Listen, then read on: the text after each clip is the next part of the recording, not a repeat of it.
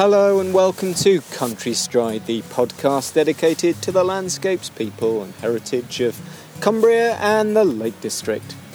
I am here today on a fair autumn day in the valley of Matterdale, nestled between Ullswater and the A66 with author, illustrator, and our guide for today's wander, Mark Richards. Hello, Mark.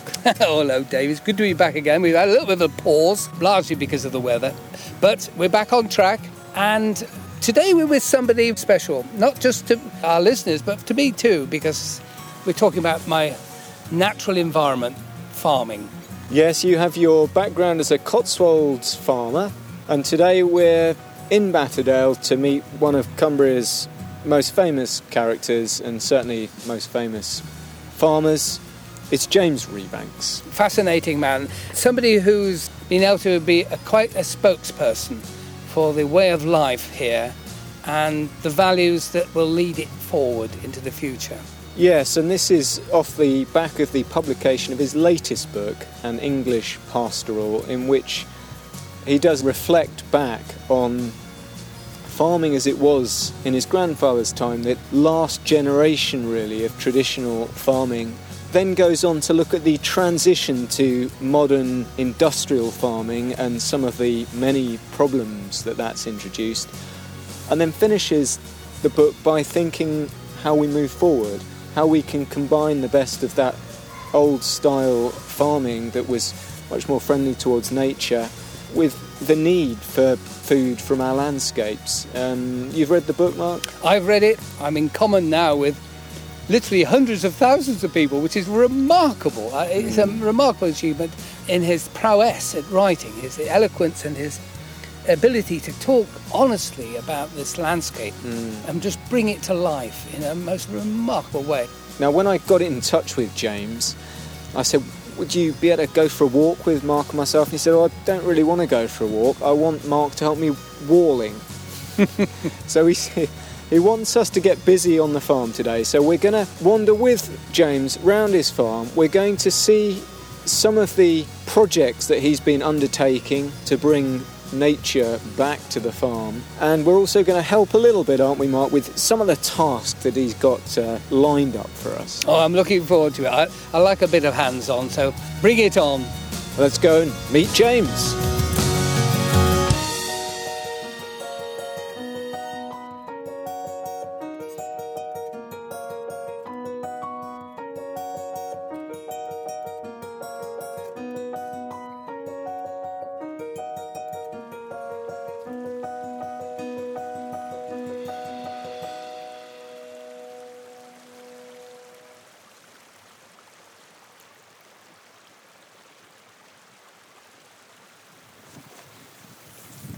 I'm in the company of James at the moment. We're looking to Little Mell Fell, across towards uh, Gowbarrow Fell and Great Mell Fell.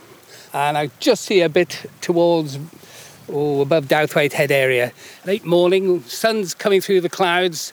Your earliest days were actually in the Eden Valley, about 15 or so miles from here. That's right. I'm a I'm a little Strickland lad, really. Um, and this was my grandfather's farm, so my childhood span two different farms, really. A, a, a farm on the Lowther Estate at Little Strickland, which we loved very much, was home, and then this farm that my grandfather had bought in the 1960s.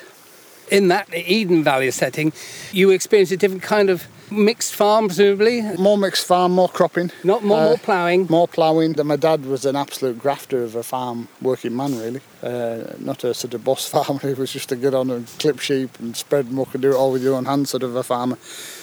Uh, so yeah, the, the farm I can first remember, my granddad had field of oats and he had some potatoes and he had a bit of whole crop and a field of turnips and there was hay fields and there was silage fields and there was dairy cows and beef cows and three or four breeds of sheep and there was still some horses knocking about. So you had a whole diversity, a field of oats to feed the horses. Everything had a sort of part of the pattern. And the point isn't that they were the most perfect farmers in history. The point is that you had a sort of patchwork quilt effect, and that that, that actually kept a lot of wildlife going. Going we now know, but then I'm one of my 46 years old. Through my life, most of the land in the Eden Valley has ended up as grass, and you're ending up with a much more intensively managed grassland system. Um, but that patchwork has slowly disappeared largely. Uh, you'd be hard pressed to find a farm with as many things on as my grandfather had, and that was normal 40 years ago, 45 years ago. The sort of modernising happened there because it could happen there sooner, and not as soon as in the bottom of the Eden Valley on those big, big deep soils and big fields. But yeah, the the changes to farming, have, I think, have happened at different speeds in different places, and I think one of the things that I was lucky to see was to see it at two different speeds. To see this old-fashioned farm, fell farm here, than a slightly more modern farm there. Some of my neighbours from that other farm will laugh at the idea that it was modern. I think we were always a bit old fashioned on both farms. yeah, and your grandfather influenced you as well, didn't he? Yeah, I, was, was, I used to follow him around, and uh, it was a sort of classic farming situation, really, where me my dad was probably doing all the work, and I was swanning around as a sort of ten year old with my granddad, thinking thinking we ruled the world. Uh, but yeah, no, he was a great character, and a lot a lot of people listening to this podcast will, will remember he was called Hughie Rebanks. He was very successful at training racehorses out of his little farmyard at Little Strickland, and had a couple of seconds at the Cheltenham Festival, and yeah, real character, larger than life. And his and his brother-in-law was Jack Pearson, who was another famous Cumbrian character from Threlkeld and they used to get into some real scrapes. I think they used to go racing on a Saturday and it was sometimes Tuesday before they got home. So, so th- this uh, time, actually, you witnessed, well, you might say, the twilight zone of a particular style of farming that had been going on for generations. That's right. I think a lot of people think the big changes happened after the Second World War, and in some ways, the new technologies did come then, your tractors and your first sprays and things. But the real size and speed and scale of farming changes, that's a, that's a 1980s, 1990s, 2000 thing. Um, so things like on a typical dairy farm in Cumbria, there was know, 50, 50 to 100, maybe 150 cows if you were lucky on a big farm. Now they now they get into 500 or 1,000 or 2,000 in some cases. And your tractors were, I learnt to drive on a like a 35 horsepower tractor, but then there was 65, and then there were, I remember the first 100 horsepower tractor coming. And now you're, you're nobody with tractors if you don't have one that's 250 plus horsepower. No, so, no. so the, the speed and the scale, it isn't that those things were new, it's that the speed and the scale and the power of them has ramped up massively in my lifetime. Nobody told me we weren't a family that used any other sort of technical terminology about farming, but I now know it was a mixed rotational farm. So mixed mixed crops, mixed livestock, uh, and rotational because they're all in a in a cycle.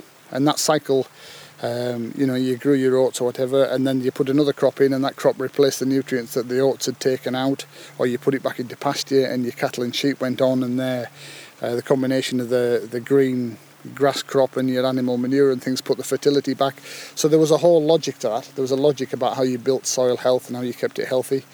Uh, and yes, the the modern industrial farming that we've we've slowly moved towards in most of our landscapes, that doesn't do that. That che- basically cheats. It brings in synthetic oil-based, uh, even coal, coal-based in some cases, fertilizer in, in China. Um, and it enables you to cheat on the weed issue instead of having to go into another crop or grazing to kill off things like blackgrass. You, you spray blackgrass with a with a sort of chemical uh, herbicide. Yeah, so we were given a we were given a number of ways to cheat, and and that's what I think it gets quite ethically and morally complicated because your average non-farmer listening to this hears the word pesticides and thinks dreadful, and yet your average farmer's in a system where it's absolutely a staple part of what you do, mm. and that's yeah, and that's that's where we need to stop and have a little think. I think. Absolutely. I remember as a lad pulling out ragwort, like you mentioned in your book, uh, on the sandier parts of our heavy Lias clay, and you did a lot of hard grafty tasks. That's right, and and anything I did, I'm pretty sure my dad and granddad did even harder back in you know previous generations. But yeah, and you carry the scars of it. I have. I'm 46 years old. I've got arthritis in my knee, which me my doctor tells me I, I did too much when I was young. Um, my dad would laugh at this because I think he thought he worked a lot harder than I did. But uh, and then I have a I have a slight curvature of the spine coming forward, and that apparently I did too much rough work when I was a teenager with a green spine. So. Um, yeah, you know, I'm not, I'm not getting my fiddle out, but it's amazing how hard people work. Now it's just a small part of that. Um, the key part of the truth is why did people ever pick up the first pesticides or anything? Because they were sick of thistles, they were sick of weeds in the grain. These seemed like miracle solutions at the time to age old problems. Uh, I think we have to have a bit of empathy for why people would do that. Um, but what we also know, know, of course, is we, we know why they did those things and we can have a bit of empathy, but we also know that they didn't know much about the costs. They didn't know what it did to soil or to, to mycorrhizal fungi or, uh, or what it might have done to rivers. We're now in the situation where our miracle cures all look as if they're quite problematic and we mm. have to perhaps go back to some of the old ways or to tweak some of the new ways to give nature more of a chance. And uh, we're standing in a, in, in a dense pasture here. What's distinctive about this particular pasture? There's a lot of distinctive things about it that I didn't know for most of my life, to be honest. But since we've started working with botanists and other people, this is these are some of the most diverse pastures in Britain. So there's in this particular pasture there's 50 to 60 different species of wildflowers and grasses. Uh, another one of the pastures, two fields up, there's 98 species of wildflowers, including some wild orchids. That's quite uh, remarkable. They're, they're, incredibly diverse fields, and we've sort of t- taken it for granted for most of history, or it was a byproduct of our farming. And then we've maybe got into the last 30 or 40 years, and we've been imp- thinking we've been improving, and uh, often spoiling some of these very special things that we're in stewards of. So, we're out in this pasture, and you have got a sledgehammer in your hand. What does that imply? It, it's to keep uh, people interviewing me honest. If there's too if there's too much cheek, I can finish the interview fairly fast. and the other aspect of it, uh, we're just knocking in some stakes up this bank. Where at the moment we're changing the layout of our fields. Um, a lot of the old hedgerows have grown out, so we're going to divide them up again but we're going to work with some of the wetland and river experts and we're going to fence off some of our boggier, rushier, least productive bits. So we're going to have a wildlife corridor, sort of wetland strip running up this field that will divide one big pasture into two pastures.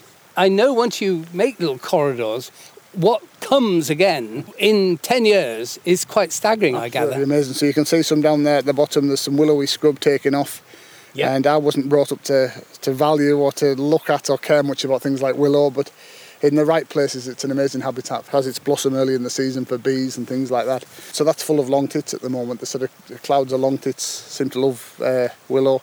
So yeah, it'll take off. There'll be alder and willow and just in sort of 10 years of doing these kind of projects around the farm, we're seeing the number of uh, dragonflies and other things going through the roof. It's quietening off now for the autumn. Uh, a lot of the summer migrants have gone, the swallows have gone in the last week or so. I'm just waiting for things like the field fieldfares to come back, which is one of my favourite birds actually. I used to be a summer man, but I think I'm shifting to, uh, to enjoy winter these days. Fabulous. It, it's all this friendship with nature is marvellous because we realise actually once you do that, from bees to birds, they're actually working with us, not against us. Any farmer coming in this field, I don't think they would have any complaints about my crop of grass. I've got no. tremendous deep, dark green crop, of lush grass. It's good for sheep. And if that's also going to be done in a way that's good for the soil and the nature, well, I'll, I'll, I'll step up and do that.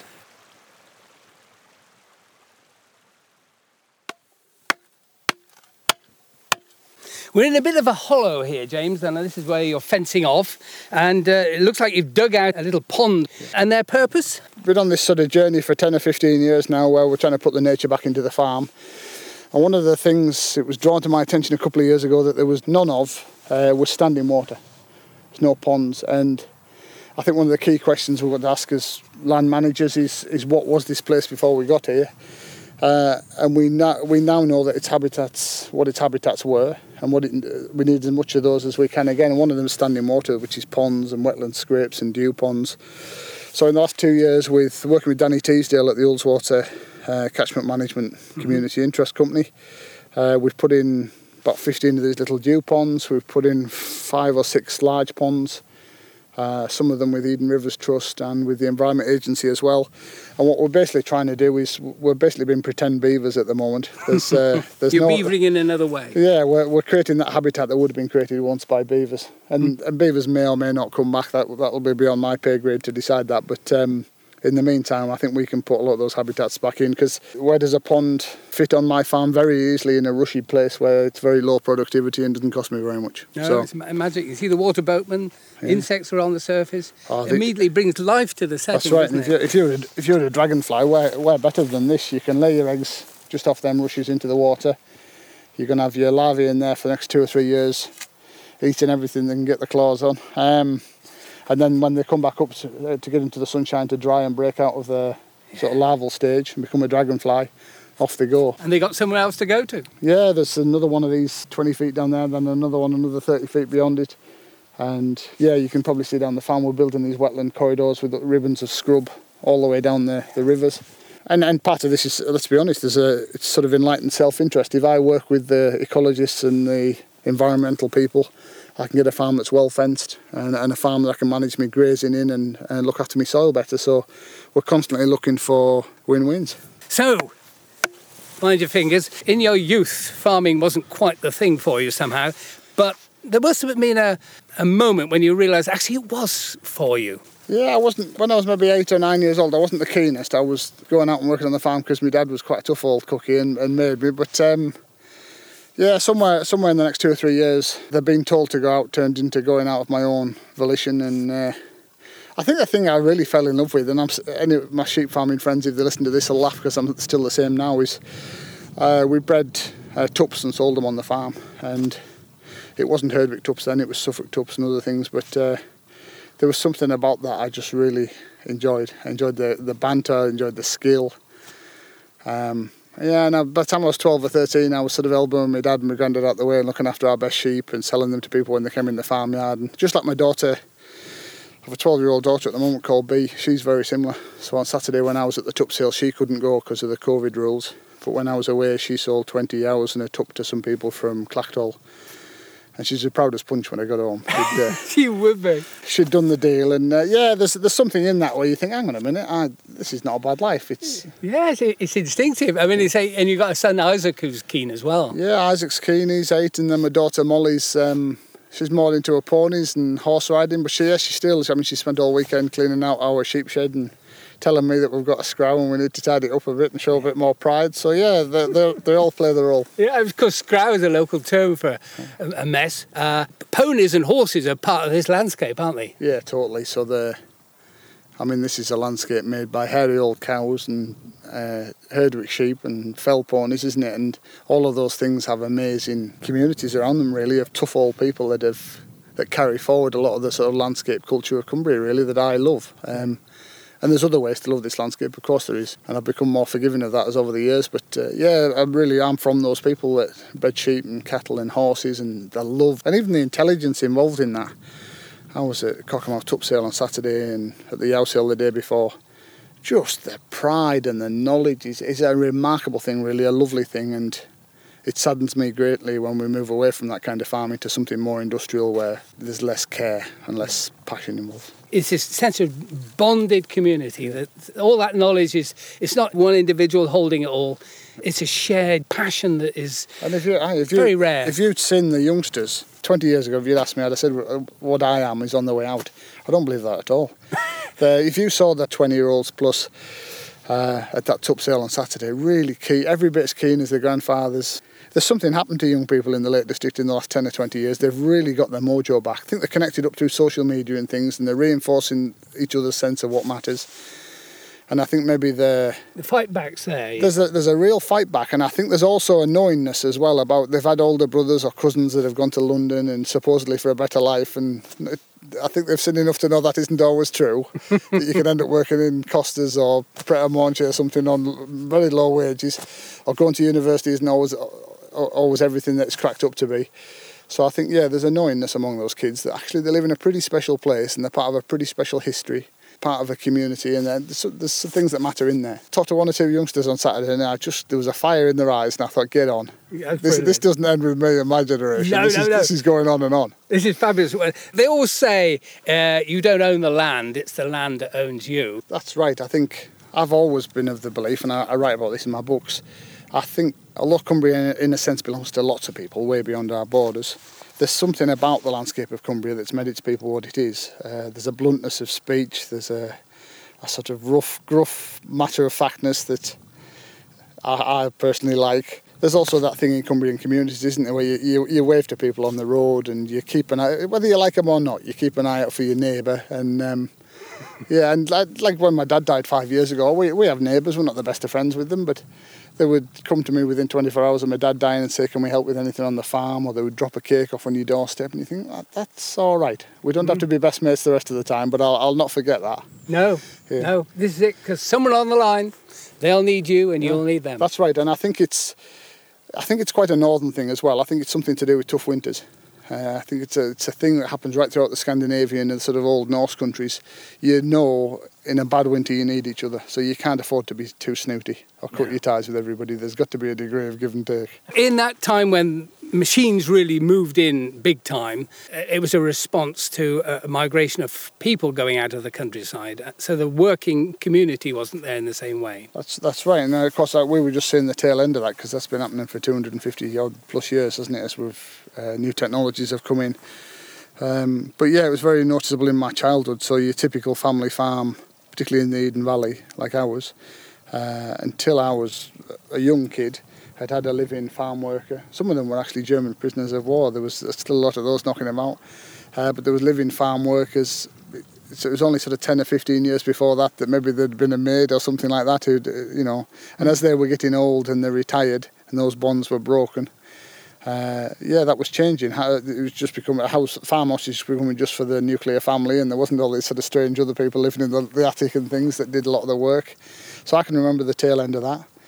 Um, and yeah, we, like, we had a field called football pitch, and my granddad and dad used to talk about there being enough farm lads in our little village at Little Strickland for two football teams. And you think, hang on a minute, there's, there's not enough for a game of tennis some days. I think what maybe hasn't been thought through is that as you get to a society with only 1% of the people on the land doing any farming, what is that doing to our connection to the land? What's that doing to our understanding of the land? I think it's severing it. It's, it's creating some quite severe cultural problems.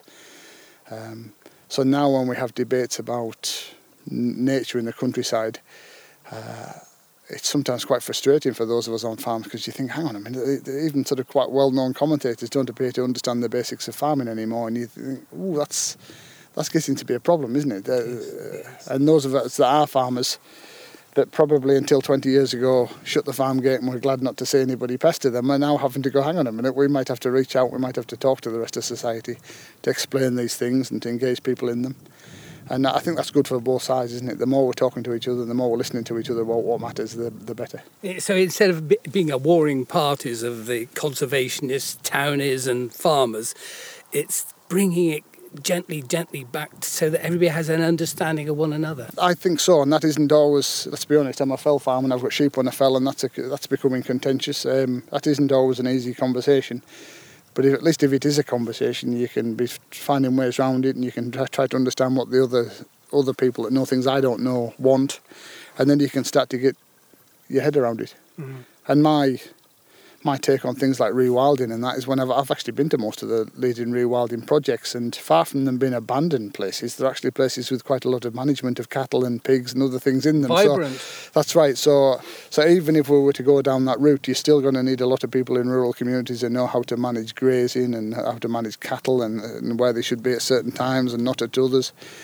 Even if all of that happens how some people wish it would happen, you're still going to need a lot of Cumbrian people with a lot of knowledge and a lot of ability to it's like they say in London, a taxi driver has knowledge Aye. where all the streets are. That's that's right. And I, it's the same with farming. That's right. And I would say two things about that. Yeah, we shouldn't romanticise that knowledge as being perfect because we now know it was a bit ecologically blind about some stuff. Maybe didn't know how to stop some of the changes that have happened or to ask the questions that should have been asked. The second thing I would say is I think to manage land well, whether it's for nature or food production or anything else, you need a lot of good people with a lot of good local knowledge that know how this soil works. So, nous, they call it. Yeah, but yeah, a bit of yeah, yeah, a bit of nous and uh, common sense.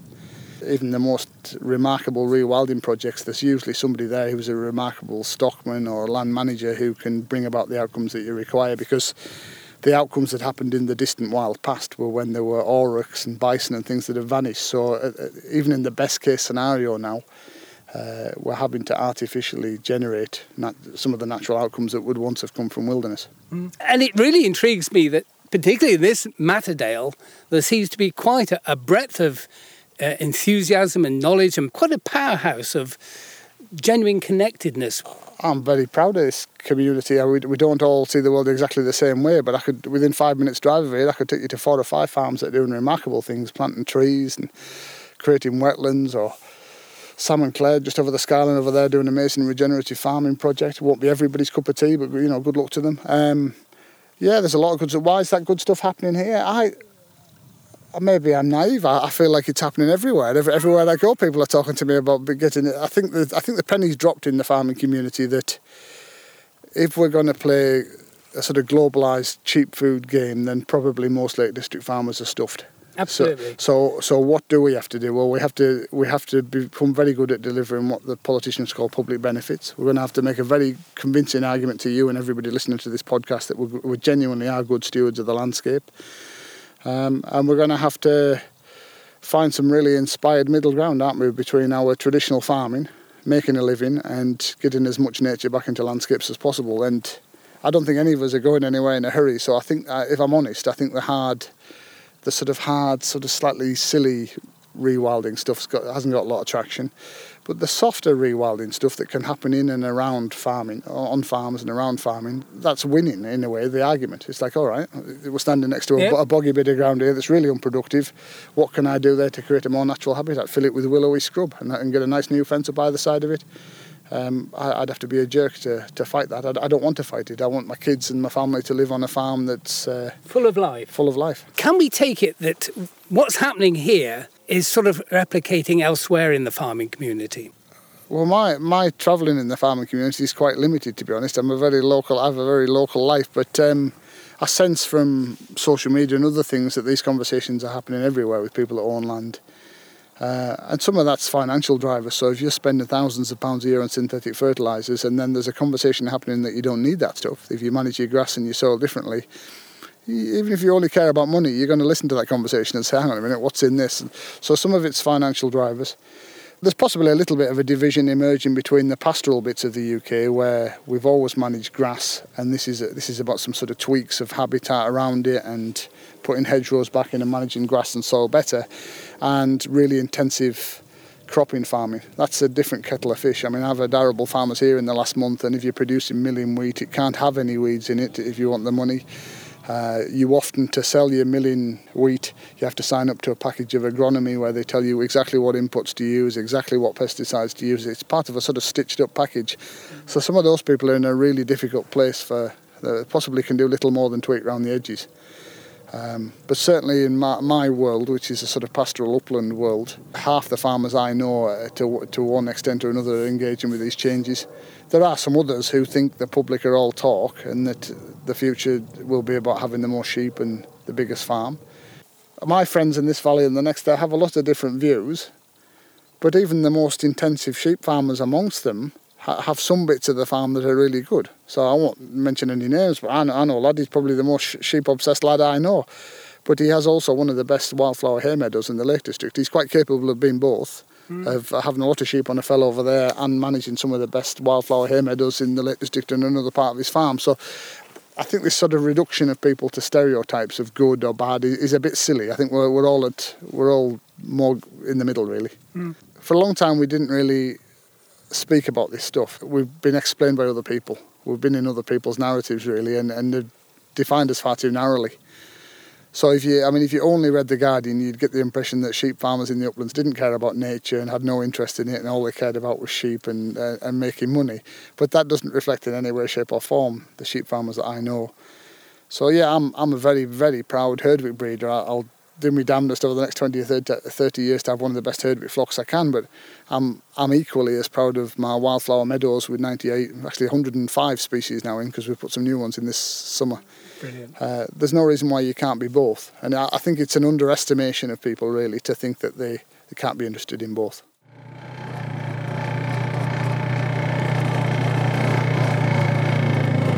I don't know, we could probably talk about willowy scrub there.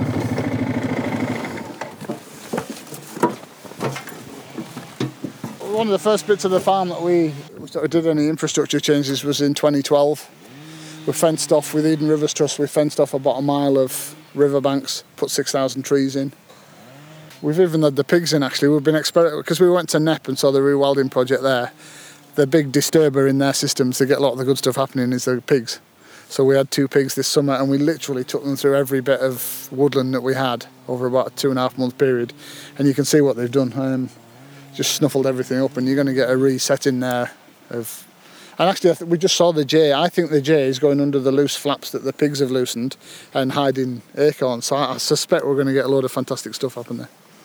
It becomes a vibrant valley, which once just was fenced off with a wall, as it were, and was just open, openly grazed, I'd imagine. Yeah, and one of the other lessons we learned is, and this has been fascinating to me. Um, the first five years that we fenced these areas off, we didn't graze them at all. I thought abandoned was better, basically. Uh, and then we had a botanist, uh, a guy called Rob Dixon, that we worked with, came to do a study of the different areas of the farm. And the least biodiverse bit of the farm was the bit that we'd abandoned for five years. It had been completely taken over by the rank grasses. And what we hadn't understood, and which I'm now really into, is basically that uh, grazing done in the right way, in a way that mimics nature, is actually better for biodiversity than no grazing at all. So we do two things now, which is we periodically pulse graze them with some of the native breed cattle we have, the belted Galloways, and then you'll see there's some of the pig disturbance in there as well, a pig in. So, what are we really talking about? It's still much scruffier than the actual field, although this field's been rested for a while. Um, but you've got the sort of thorny scrub taken off, you've got the natural taken off of the willowy scrub. In the long run, you're going to have this sort of oaks come through, and you're, you're basically creating something much more like there would have been in nature. There's some up the valley there, isn't there? There's woodland being planted. There, there is. There's a lot of good stuff happening just over the top. Gowbarrow Fell's been in schemes for 30 years, and you can see the native birch and things sort of creeping back up the gills. It's doing really nice. And there's grouse on the top as well. Ah, yeah, we see a lot of grouse. I see grouse on little uh, on, on Great, Great Mell Fell behind us. You know, that's only got the six ponies on at the moment. So there's a lot of native vegetation coming back on there. So much good stuff. And then in the flood flood valley and the valley bottom, Danny Teasdale and the Ullswater CIC have been taking out the old canalised riverbanks and the, the old drainage models have ended and you've got a much more natural floodplain. Maybe natural isn't the right word, it's sort of halfway to what it would have been and it's changing quite rapidly over time. Interesting the word Thackthwaite, clearing of the thatch. That's right, and I said Thackthwaite because I'm on, the, I'm on, I'm being recorded and I'm being posh. We would call it thachtwait. It's always thut with those, not thut, not not thwaite. So uh, Dowthwaite head up there, we would call Douthit. Douthit. Wow. So I'm bilingual. it's very important he's pronouncing it correctly. and, and the truth is, all around this valley, we've done a couple of crowdfunders. It's a combination of a lot of people's efforts farmers, non farmers, the general public, the people in the agencies trying to find pots of money to help us to do things. And it's, it's good. There used to be a sort of 20 years ago, there was a real us and them sort of incomers, locals vibe in this valley, and it was a bit fractious and uh, a lot of us have tried to rise up, put that behind us or rise above it. And um, there's a much nicer vibe where people that aren't farm or non-farming neighbours have come and helped me plant trees. There has been a coming together of the last 20 or 30 years. Farmers, I think until about 10 years ago, you could just about get away with being a farmer and saying, well, I don't need to change. I don't need anyone to tell me anything. We've done this for a very long time. There's nothing wrong it's it's sort of abundantly clear to anybody that wants to know now that that doesn't quite cut it. we're, we're going to have to do a bit better than that. Uh, and the minute we accept that and we're prepared to meet people halfway, then it's a different conversation, isn't it? There's no need to fall out with my non-farming neighbours that want to plant trees. Where the really fruitful middle ground is, is that we're not talking about taking the best agricultural land, the most profitable agricultural land out of production. We're talking about boundaries, we're talking about wet bits, we're talking about the floodplain, do we really need to have a big row about that and, and resist it? No, I, I would suggest that's pretty silly. that that 70, 80% of what all of us would want is very doable if we find the right places and we have the, we have the right feel. Right, yeah, the right feel and the, and the right attitude to it. So uh, increasingly now, if anybody tells me we're doing something wrong, rather than shoot off at them as I might have done uh, a long time ago, I now invite them for a cup of tea. I said, come on, have a walk around to what, tell me what I'm doing wrong and what you want me to do different. And I have to say, nine times out of ten, I learn something from those exchanges, and and they do as well. Uh, and they learn as well. And and I've I've ended up with some really good mates that I think once would have been uh, almost sort of sparring partners or enemies, and that I've ended up with those people coming and helping me. And uh, yeah, and five ten years down the line, you've done what they say, and you see dragonflies off your pond, and you think this is all right. I, hmm. I don't I didn't need to fight this. There's no need. No, and and you can see how that attitude is permeating into the society that you you live with and Oh, well, all the, your neighbours. Well, yeah, the great joy in this valley at the moment, and amongst my farming friends, is that I'm not having, I'm not falling out with everybody or having to lecture them. That many of them are doing the same stuff. I've got neighbours that would probably claim to be ahead of me on this learning curve and to have done more than me. So that's uh, the bragging rights now. Yeah, there, there is a different, there is a different kind of bragging rights in this valley at the moment. So I, I, built two, what I thought were two really big ponds down the valley bottom, and within a month, my neighbour, Mr. Stukin, had built two bigger ones. So I was, I was put well and truly in my place. that, it's, it's a chance pond now, and then it'll soon be a lake. It'll be who's got beavers first. That'll be the next. so, with all these trees, how, how, many trees do you think you might end up planting? Uh, I have a sort of slightly silly target in my mind. Now, I, it occurred to me one night when I was having a bath. Uh, what would it, how many trees would it be if I planted one for every day I was alive? And I think if I, I'm lucky enough to live to the average lifespan of a man at 76 or something like that, I think it was between 38 and 39,000 trees. And I think I'll get there in the next two, three, four years. Yeah. And, and we're not talking about planting a forest, let's be honest. We're yeah. talking about a patchwork, old fashioned Lake District farm, just using all your margins uh, in a, a Ireland at the moment they call about they talk about edges and hedges, and I think that might be the best best catchphrase I've I've come up with. So this whole notion of the Lake District itself being bereft of trees. There's so much nonsense spoken about this. Yeah. I keep picking up sort of Guardian articles about sort of uplands have no trees, and I think which uplands are you talking about? it's it looks true of the Scottish Highlands when I drive through a lot of them. It looks largely true of large areas of the Pennines where you can drive for miles and miles and never see a tree. It's not true about most Lake District valleys. The Duddon Valley, Coniston Valley, Bor- Borrowdale, uh, Ullswater Valley. Uh, there's, there's so much good stuff happening, so much good tree cover. And frankly, when the environment, some of the environmental campaigners get so silly as to say things like that, it's, it's only doing harm to their cause because most people are going to drive down those roads down the shore of Ullswater and see woodland all around them and going to think, hang on a minute, there's a mismatch here between what's being said and what's actually there. I think where we have a very particular problem, and it's a legal and a sort of cultural problem, is on the commons, those big expanses of commons. They're beloved of walkers, they're beloved, beloved of a sort of cultural view of what the Lake District should be, which is this big un- unfenced free places that we used to think were wild.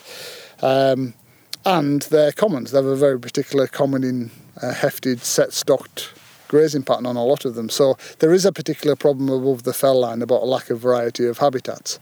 So the nub of it is the commons and, and how they, in the next generation or two, transform themselves. Yeah, and, and, I, and I think that I, won't be speaking for all farmers here. This is my personal view, but I think there's two ways around that. So if you go and look at somebody like John Atkinson down in sort of Coniston Valley, we, have done yeah, him on Country Tremendous grazer, him and his neighbours, and they've got amazing fells full of biodiversity that even some of my rewilding friends admire.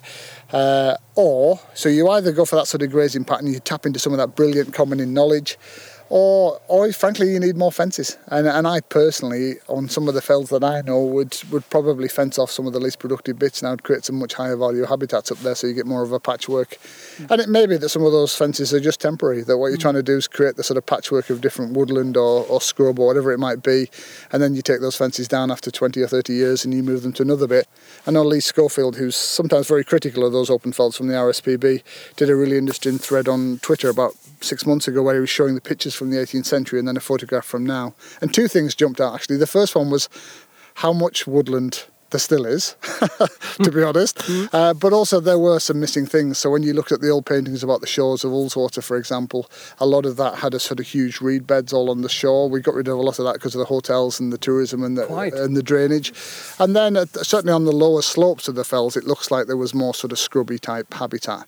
So if if that's what we had and that's what we've lost, and that you know, I think we just need to be smart about this. But when we when we reduce this to the sort of sheep wrecked, treeless uplands, uh, uh, frankly, that's just laughable. I think we just need to stop being so dogmatic and silly and get down to some practical solutions. And, and for me, for me, that would be more fencing. So I, I, can see I can see lots of places on fells where I could not want to gather with my dogs and could quite easily give up a bit of the fell for woodland or whatever it would be.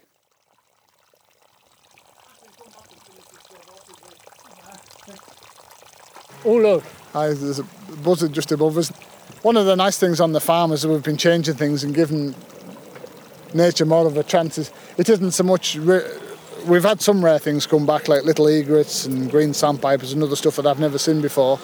But uh, well, it's a lot more of the common stuff, which I get a thrill out of. Just by having more long grass on the farm, whereas we used to have maybe one pair of kestrels on the farm, now we've got three or four pairs.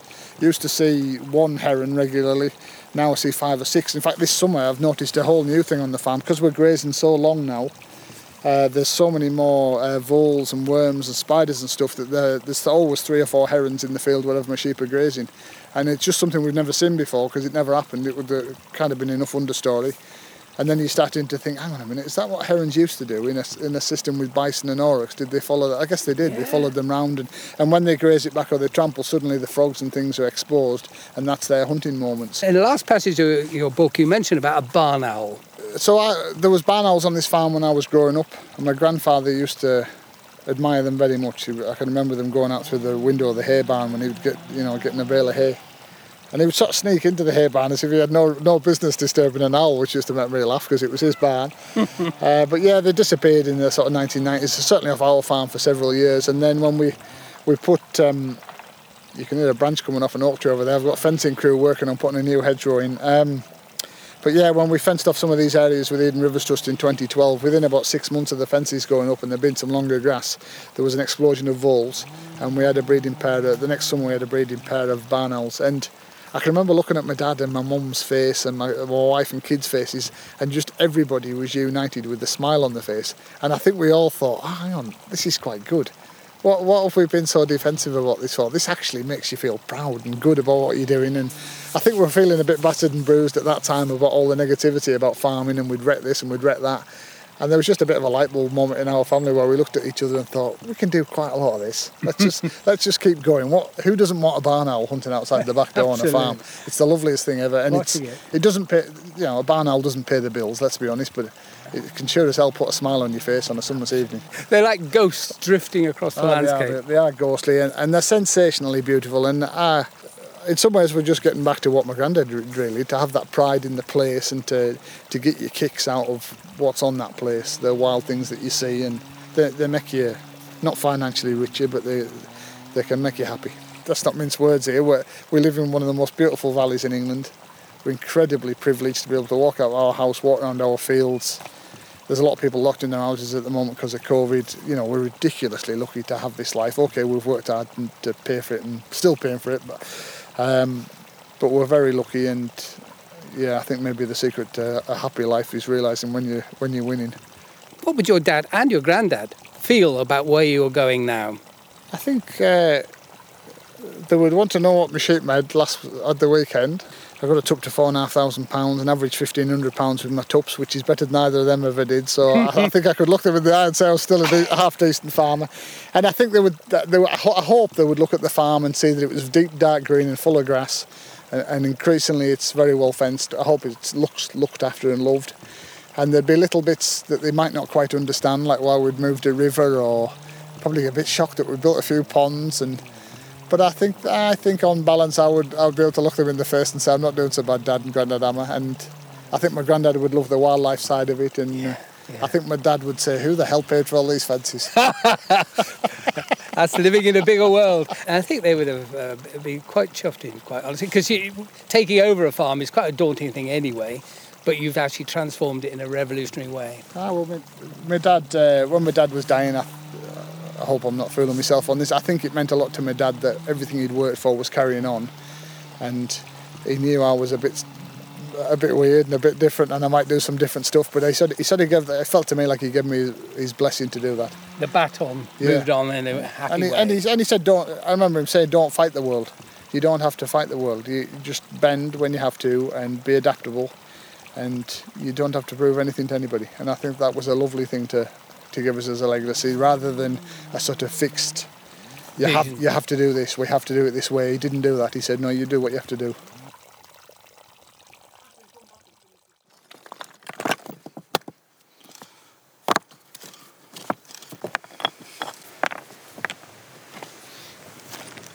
We're higher up on the farm now. I can see Sunday Crag and through to Red Screes and um, Place Fell with the sunlight on it at the head of Ullswater, but you can't see the lake from here.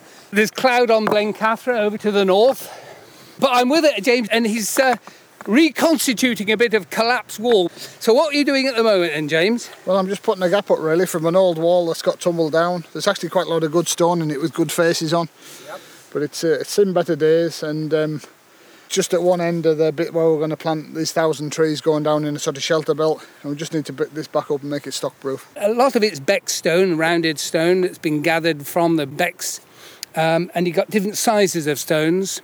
That's right. So what we basically start out with our big rough cobbly stuff in the bottom, and we're sort of working up in a A shape, going upwards a little bit narrows with each round, and then we'll be looking for a good through stone. Maybe when we get nearly two foot up, we'll put a good through stone every two or three feet. Uh, and then when we get, we'll we'll constantly set the sort of coin stones off the top. We'll set them to one side so we've got them ready for when we get to the top. And yeah, and this landscape's divided up by these walls. You can see them creeping up the fell sides in all directions. There's a lovely, nice round one goes up above Ulcat Row over yonder. That's on a lot of postcards and things. Looking at this partitioning and or thinking about management, would there be three things that policy changes that you could see would make a, a significant difference?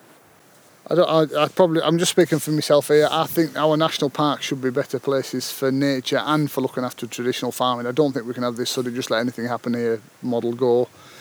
Uh, the first thing I would do to make the Lake District better for nature is I would ban commercial forestry in, within it over time. I would shift all of that plantation forestry we're looking at in the distance, and there's hundreds and hundreds and hundreds of acres of it. I would shift that to broadleaf woodland um, maybe sort of managed woodland with some kind of dynamic grazing in it of some native breed cattle or something. Um, the second thing I would do uh, in these landscapes is I think we need to get the patchwork put back in of habitats. So I would I would focus the schemes on getting hedgerows back in and wetland back in and ponds back in. Um, and getting as many trees and hedgerows back into these landscapes as we can. I think it's a simple way of winning. And I think the third thing and it's it's probably my main obsession after my Herdwick sheep uh, is the, really encourage the focus on soil health and getting out the sort of nasty chemical inputs that I just don't think have a place in a pastoral farming system. Really, I don't think we need them anymore. Uh, and let's let's get back to a pastoral system that's much more biodiverse, much more nature, much more appropriate for where we are, and let's uh, at, at, the very least get back to the skills and knowledge of our grandfathers and ideally let's add into that some new science about ecology and how to graze better and how to look after soil. And it's it's within grasp for us to do that.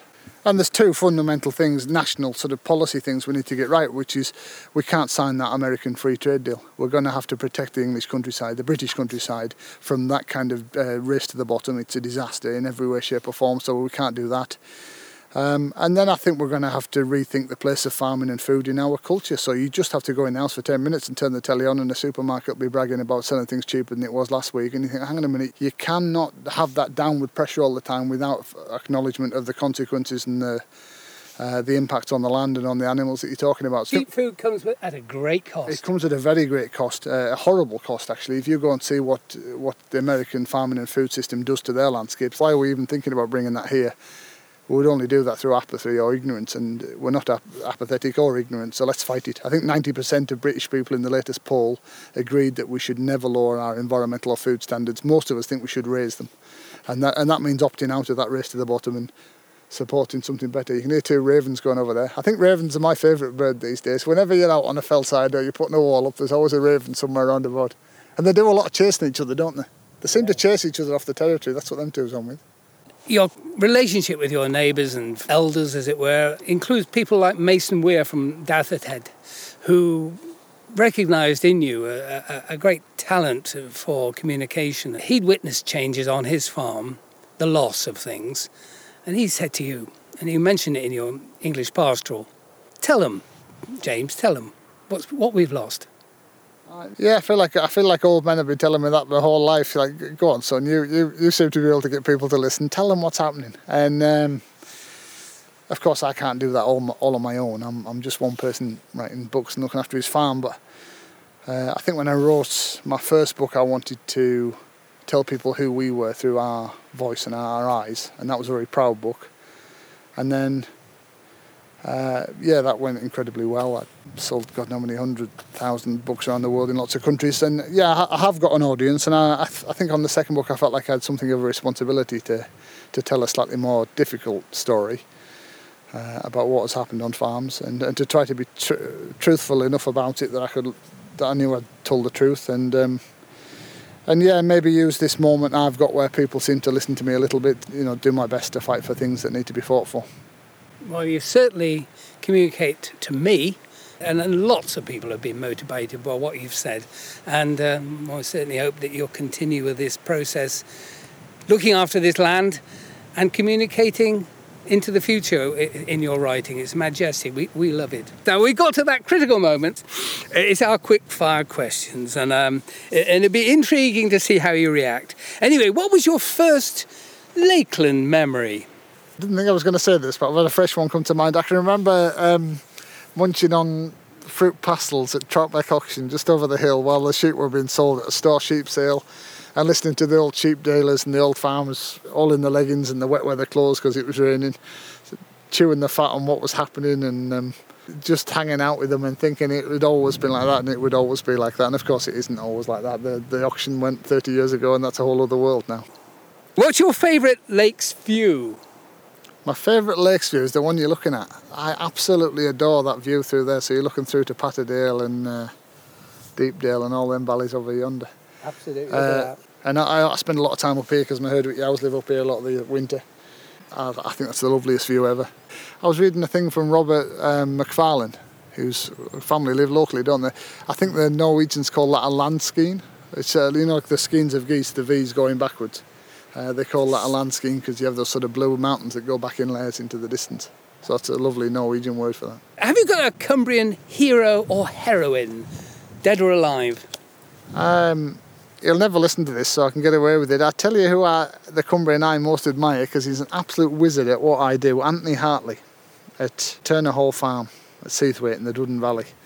And I hope hell he never hears this because he'd be embarrassed, but he's a tremendous, tremendous breeder of Herdwick sheep, the greatest. And uh, there's several of us would like to uh, knock him down a peg or two, but we have not managed it. And on Saturday, he kicked our asses massively and broke the world record for a Herdwick sheep. Brilliant, brilliant. On a completely different tack again, uh, Wainwright or Wordsworth? Uh, Wordsworth, all day long. Red Squirrel or Herdwick? I like both, but it has to be Herdwick, doesn't it? have you a favourite fell? Yes, I have, and it's just because it's home, really. It's it's Great Mell Fell behind us. I spend a lot of time looking at it or being on it or up it. I do like going up Great Dod and doing our gathering as well, but there's a lot of views I love off Great Mell Fell, and uh, I don't get many quiet times in the year, but if I ever get a couple of hours of a night in the summer where it's quiet, I'll, as I wrote about in my first book, I'll go and sit on sit on that hill end yeah. And you're looking over Above the, the trees. Yeah, and you can see the Eden Valley that way, and you can see Matterdale this way, and everything, everything that we know and everything we've ever been is, is seen off the top of that fell. So what's not to like? Whatever matters matters here, and you go to see it. Uh, have you a favourite Cumbrian book? Oh, this is uh, this is a good one. Um, I nearly picked The Guide to the Lakes by Wordsworth because it says some of the most important things anybody ever has ever said about Cumbria, about the perfect republic of shepherds and why this landscape matters in a sort of anthropological sense. But no, I'm going to say Peter Rabbit by Beatrix Potter because I think she's not, she's not just famous. I think she might be the best writer that we've we've ever laid claim to. I think those books are masterpieces of economy and discipline and tightness and simplicity and I think she's she's almost so famous and so loved for other reasons. I think people often forget how good a writer she was. And she was a hardened, honest farming person. Yeah, she's one. Of, I, I wouldn't cross the road to meet most of the other Cumbrian great writers, but I would I would walk I would walk to the west coast he's, to go meet her. Fabulous. I'd, I'd love to have met her. I don't know whether I'd have got on with her, but I would have loved to have met her. Um, what would be your perfect Lakeland day? My perfect Lakeland day would be to take a, a good trailer load of sheep to Patterdale Dog Day or, or Matterdale and St John's in the Vale Sheep Show because it's both things. Uh, and to drop a few red rosettes for the winning sheep and the, hopefully the champion at Dog Day. That's that's one of my favourite days of the year, and every, a lot of my best friends and family are there, and it's it's a moment of loveliness in my life. Is that all bragging rights in this valley for the next 12 months are, are won or lost on that day. Absolutely. We'll pay attention to that in future. I've won it. Whatever. I've won the Herdwick Championship maybe four times, and the mm. overall championship once or twice here. Wow. My dad used to do uh, try and win the baking competition. I think it was the Shepherd's baking competition, and was very proud of some bread that he came second with one year. But there's a fella called Peter Bland in Grasmere kept, kept beating him, which was disappointing. Uh, what is your favourite Lakeland food, which follows on? Uh, my favourite Lakeland food would be it would be probably fish and chips from the Little Chippy in Penrith. Not not for every meal, but just when you're in the mood for it. Is there any finer food? I don't know that there is. uh, is there one lesson you would pass on to the next generation of farmers one lesson. I would say buy the best tups your money can buy. Preferably off me. yeah, so if you were Prime Minister for the day, what one thing would you do to sustain the landscapes and the future culture of Cumbria?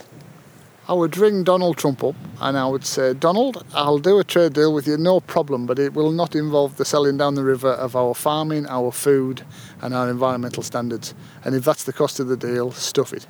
Um, okay, when the day comes and a few friends gather, might there be a location dear to your heart that would be your last resting place? I fancy being buried up here, actually. We're on the spot. Ah, yeah, maybe just on that hill end up there. There's a good bit of deep soil. If you'd bury me on here, I'd be as happy as laddie. I- I But, mean- it, but if this, that isn't possible, my granddad's buried in Matterdale End churchyard, and uh, somewhere near him would be all right, I know. We know we're on the hallowed ground. Thank you for your time, James. We'll, we'll let you get on and do something useful now. Well, thank you very much, and it's been nice meeting you both. Yeah.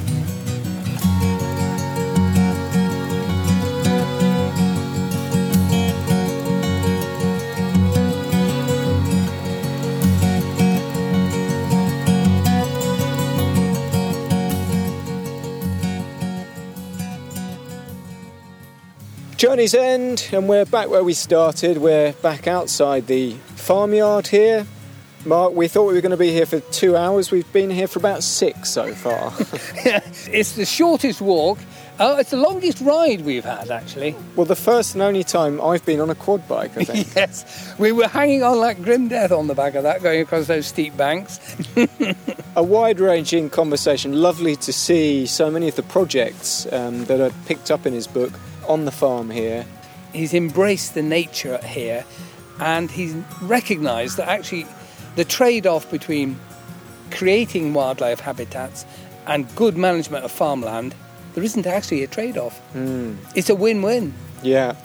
He flags in the book, and he's flagged today, that this false dichotomy whether it's either rewilding or it's farming. And actually, there is so much space and land that farming some pockets of it in a wildlife friendly way on a large scale could be revolutionary.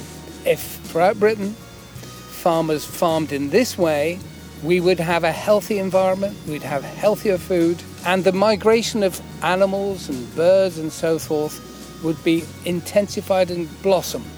What's done locally affects nationally and internationally, so hmm.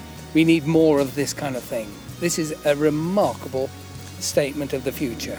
a hugely inspiring wander with James, and lovely to see this land being nurtured back to Full vigour, I'd say. yeah full vigor. Right, the usual housekeeping. This is episode 38. For our previous 37 episodes, you can go to www.countrystrides.co.uk. We are on Facebook and Twitter, Mark. At Country Stride 1, At Country Stride 1, we're still waiting for at Country Stride to become available. If you'd like to get in contact with us, if you'd like to share any thoughts about this podcast or any of the others, you can do so by visiting the website, fill in the form there, say hello to us. After wet weather delayed play, we've got plenty of podcasts lined up now and um, some fabulous ones, including Heavy Horses, Postman's Paths. Anything else? Uh, well, we'll be Oh. looking at Harriet Martineau, I believe. Yes. Great walker. So plenty to look forward to in the weeks ahead. But for now, and from James Rebanks' lovely farm here in Matterdale, we're saying goodbye. And thank you all for listening.